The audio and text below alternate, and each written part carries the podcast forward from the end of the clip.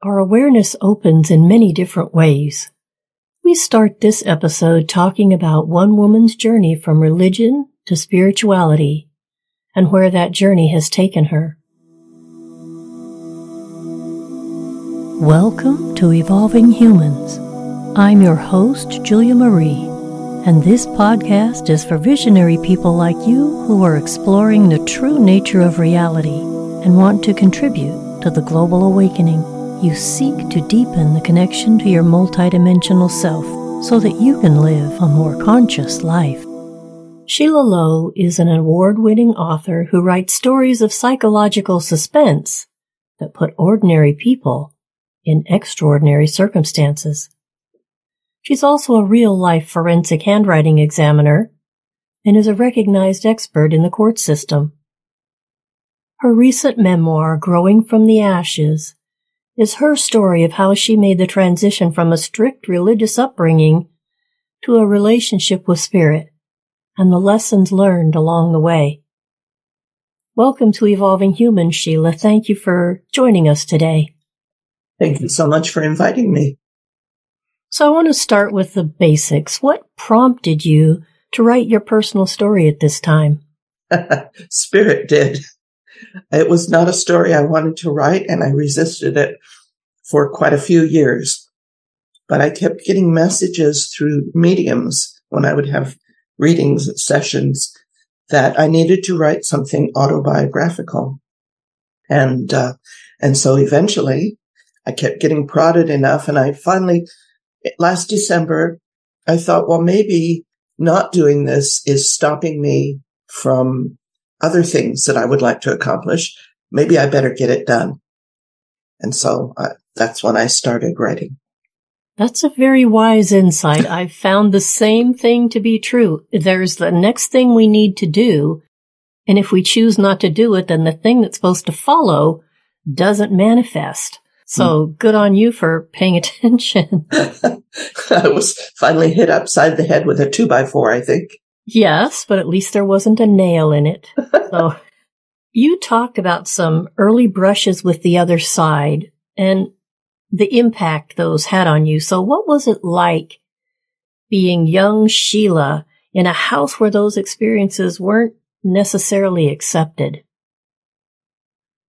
I don't think for a long time that I was really conscious. You know, looking back, I see those things, but um, it was more frightening for me because in the religion in which I grew up, which was Jehovah's Witnesses, from the age of seven, uh, which was when my mother started studying with the witnesses, I was always taught that any contact with the spirit world was demonic. You know, you're you're demonized if you're in touch with with spirit.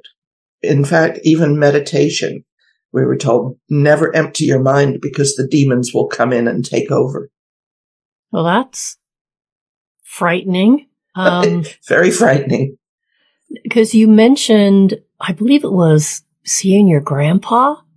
Was it your yes. grandfather? Yes. Can you talk about that a little bit? I don't know if it was actually seeing him. And, and I don't have an independent recollection, but what I was always told was I was three years old and in the middle of the night, my parents found me sitting in the living room on the couch and they asked me what I was doing there. And I said, grandpa died. And the next morning they found out that my father's father had indeed died.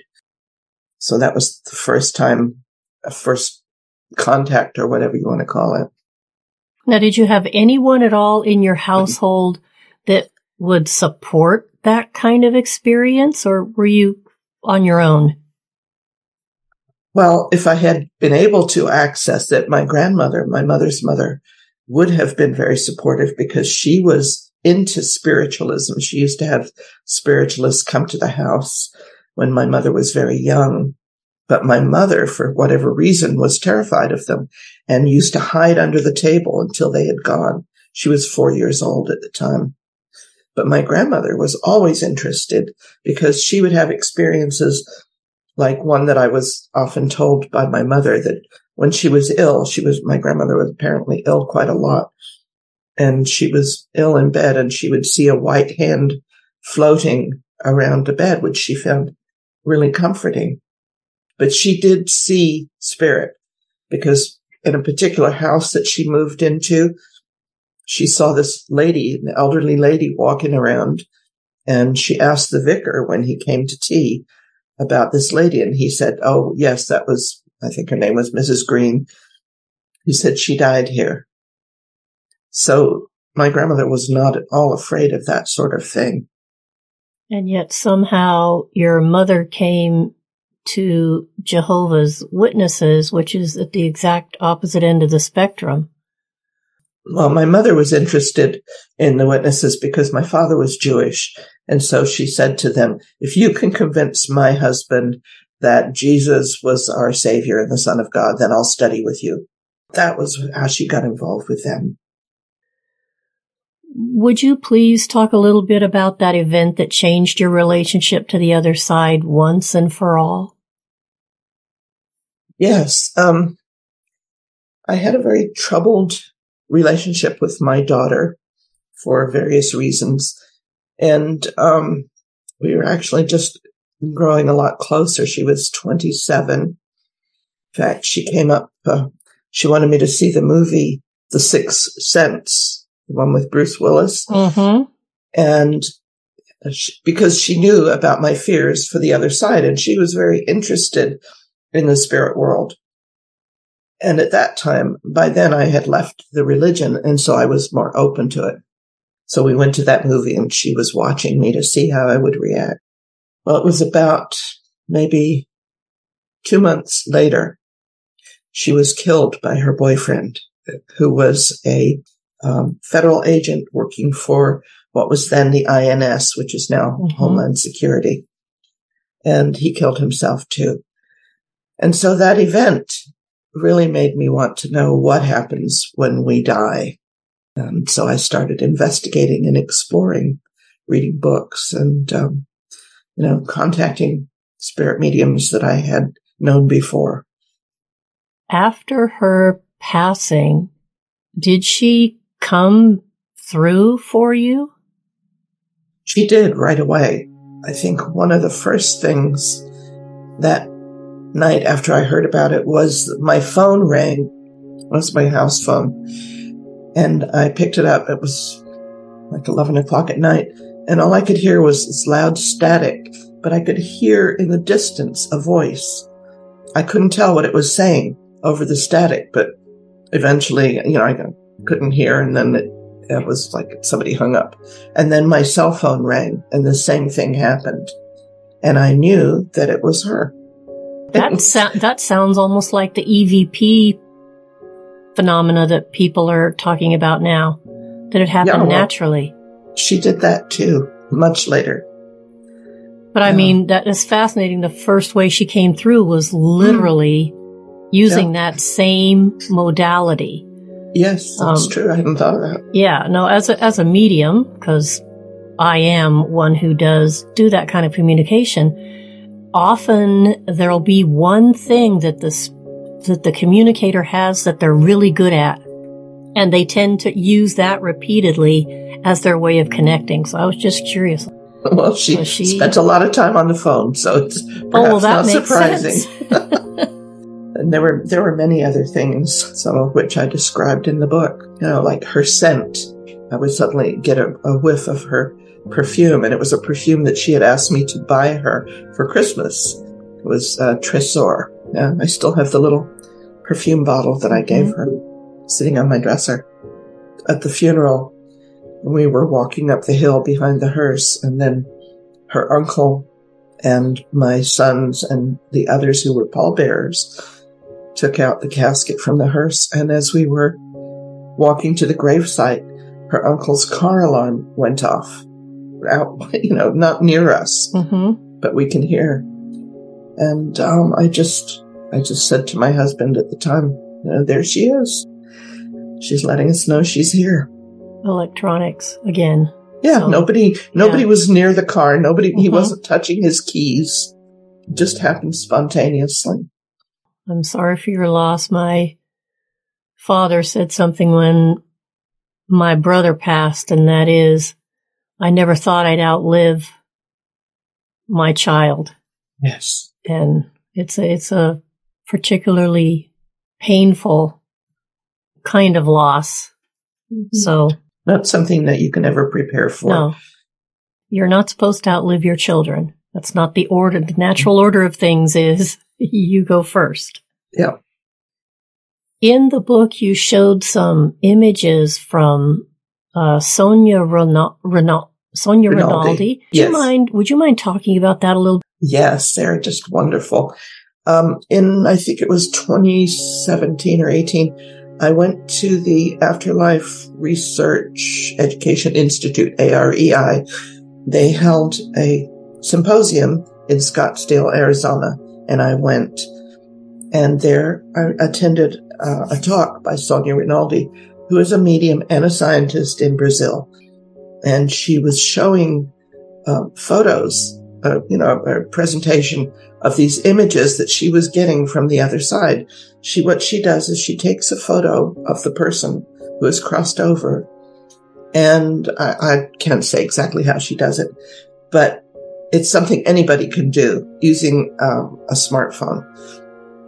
And I can't remember exactly how to describe this, but she would ask, you know, asking that particular spirit to come through, and they will come through on her computer screen or on her phone, and she'd be taping it, um, videotaping it for uh-huh. maybe a minute, uh-huh. and then uh-huh. she'd look at each of the frames. And in some of them, you will see the person. You can see that it's the same person, but it's not the same photo that they sent. They may be older, they may be younger, they may be looking in a different direction. Yeah, she, she wanted to do a project of mothers who had lost children. And so I became one of what she called her 30 moms. And she sent me some really several pictures over time. First, when she first started, they were more like black and white, grayscale. Mm-hmm. But over a couple of years, they started coming in color and they're just beautiful. And I've seen hundreds of them of different people, not just Jennifer. That's interesting. So again, the, it's almost as if the spirit world is learning how to work with that opportunity or that medium. Yes. Well, they tell her different things to try. They mm-hmm. experiment with her. Mm-hmm. And one of the, one of the people on the other side she's working with is Nikola Tesla, who oh, certainly well. knows a lot about electricity and, and that sort of thing. That might explain some of her really good results. I was just fascinated by the images. They were beautiful. Yeah. Well, yeah. and you have to see them in color. I don't know if I sh- I probably showed you in color. Then she was doing some of men and I was lucky enough to get in on that with my ex-husband who had crossed, I think it's been three years ago now. And the pictures that came through of him, they're not photographs, they're images. They have to, the spirit yes. sort of has to recreate what they remember of how they looked on this side. And I was just stunned by the photos or the images of, of my ex-husband. So they must somehow be, it's almost like, it feels like they're almost embedding their image in the in that mm. somehow because it's digital. So, oh, that's a whole other topic for another day. Okay. You'll have to talk to Sonia. yes, exactly. But I felt like I wanted to mention those because it would seem to me what better proof of life because sometimes as a medium, I can draw the images of the people. Mm-hmm. I can, mm-hmm. an image speaks more than words can, but to be able to have that kind of a proof that's, that's generated by the communicators themselves, that's pretty, that's pretty remarkable, actually. Well, you know, when they say a picture is worth a thousand words, yeah. they're not kidding, whoever exactly. they are. What's the most important takeaway or message that you would like that book to convey? That there is no death. There is life after earth. I think for me, that's the most important thing. Our loved, our loved ones are still right there, just as alive as ever. And a medium once said to me that what was shown to her was just like opening a door and walking through to another room. And things were very much the same, only much, much better. Mm-hmm. We're going to segue now from your memoir because you do write. Yes, you have a couple of other nonfiction books out there about handwriting analysis and that kind of stuff, but you also write fiction. I'd like to talk a little bit about that journey if you don't mind. I know your day job is as a forensic handwriting examiner. That's for another episode. For now, I just want to hear how you went from handwriting analysis to writing fiction. Well, it's probably the other way around. Yeah, I always wanted to be a writer, Mm-hmm. but it just didn't happen. I was writing technical papers about handwriting analysis Okay. for a long time, but I wanted to get a book published before I was 50. People kept saying, Oh, you need to write a book. My first two books were about, handwriting nonfiction. But I started in 1997. I started writing a fiction book and it was about a handwriting analyst. It's funny because you mentioned already the name of one of my books, Proof of Life. But that's one of my more recent ones where I switched from writing about a handwriting analyst to a new series that's called Beyond the Veil about a young woman who talks to quote unquote dead people. I wrote this book in 1997. I started writing Poison Pen, which was about uh, a forensic handwriting analyst who does work very much like mine. And then I put it away. I didn't know what I was doing. And then a friend talked me into entering it into a competition and it won third place out of 97 mystery stories. And that was around the time that my daughter was killed. So I got it out again and finished the book. And then I tried for seven years to get it published. And long story short, very long, torturous path to publication. It was, it was published by a small publisher and they sent it out for review and it got a starred review in Publishers Weekly, which is apparently a very big deal. And that brought it the attention of a senior editor at Penguin. And so they bought, Penguin bought the first four books in the series. And I figured I must be on my way. In the that was the handwriting analysis series, right? Or just oh, any the four ser- books? yeah, the, the series Poison Pen, Yes. Written in Blood, Dead Write, and Last Writes with Yes. W-R-I, because they're all a pun on writing. Yes. Your protagonist, Claudia Rose, is a handwriting examiner, correct? Yes, she is. Okay, well, very, I wonder who she's modeled after.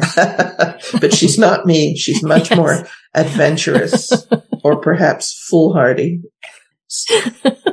you know, it's the case when you see the TV show or the movie and you're going, don't go down in the basement. Oh, yes. So, of course, the person's going to go down in the basement. So you have the forensic handwriting series with Claudia Rose, and you do have the Beyond the Veil series. Who's the, is there a single protagonist there too, as well? Yes. In t- uh, 2013, when I was between publishers, I wrote what I thought was a standalone book called What She Saw. And it's about a young woman who wakes up on a train with amnesia. And that's always been a subject that fascinated me. And later, when I was trying to avoid spirit telling me to write my autobiography, I thought, well, maybe what I could do is tell the stuff that I know from a fictional point of view. And so I wrote this book called Proof of Life. And as I was writing it, oh, and I had been told by several psychics that my daughter would be working with me on this book, which she did. As I was starting to think about the book, it c- occurred to me that the girl, the young woman in what she saw needed to be the protagonist. And even though what she saw is not a book about spirit, it's become the prequel. So now this is five years later and this young woman has been resisting what she's been hearing from spirit. Oh, So that that's- sounds familiar. yes. Yeah, I learned the hard way. You can run, but you can't hide. Once they know you can perceive them, they're very persistent. And the other thing that's interesting to me about what you just said is your daughter worked with you on that book Mhm. and you're one of many people and all of the examples that are coming to my mind now are actually parents and children where the person, the child, once they cross somehow becomes involved in a cooperative, co-creative project or effort with their loved one still here. Oh, Oh, yeah, it's, it's, it seems to be a common, more common pattern than at first glance one would think. Yeah. Oh yeah. There's uh, quite a few. I can't rem- remember the names of them offhand. Quite a few books that have been children either talking to or working with their parents to publish something about the mm-hmm. other side. Well, you know, I thought when they said she's going to work with you, it would be like, um, you know, she's throwing ideas at me and I'm going to be tired. It wasn't like that. It was like every now and again I would have a question about what I've done this. What, how should I resolve this? And then I got sort of a download mm-hmm. of information that was perfect. And in the same book, my, the man that I had been dating had died and he showed up too and wanted to be in the book. It's a phenomenon that I think we're going to see more of. And if we pay attention, there's probably quite a lot of it out there already. Where can people find your books? You have eight fiction books for them to read. 11. And 11 now. Okay. Well, so eight, almost eight a dozen. Claude, yeah. That's right. Eight, eight in the Claudia series and three in the Beyond the Veil series. Okay. You have almost a dozen for them to explore. Where can they find these books? Uh, well, they should be able to find them anywhere books are sold. They're certainly on Amazon and they're in paperback, ebooks and audiobooks, all of them. If, if they're not in the bookstore, they can be ordered. Okay. And so how could listeners connect with you if they wanted to know more about what you do? I have two websites. The one is Sheila Lowe Books, which is obviously for my books, and they can sign up for my newsletter there. And the other one is just my name, SheilaLowe.com, and that one is dedicated to handwriting analysis. So I just want to thank you for joining us today, and I'm looking forward to our next conversation. Me too. Thank you. We've come to the end of our time once more, and I want to thank you for continuing to listen to Evolving Humans. If you enjoyed this episode, please share it with a friend so we can reach more people and bring more light to the world.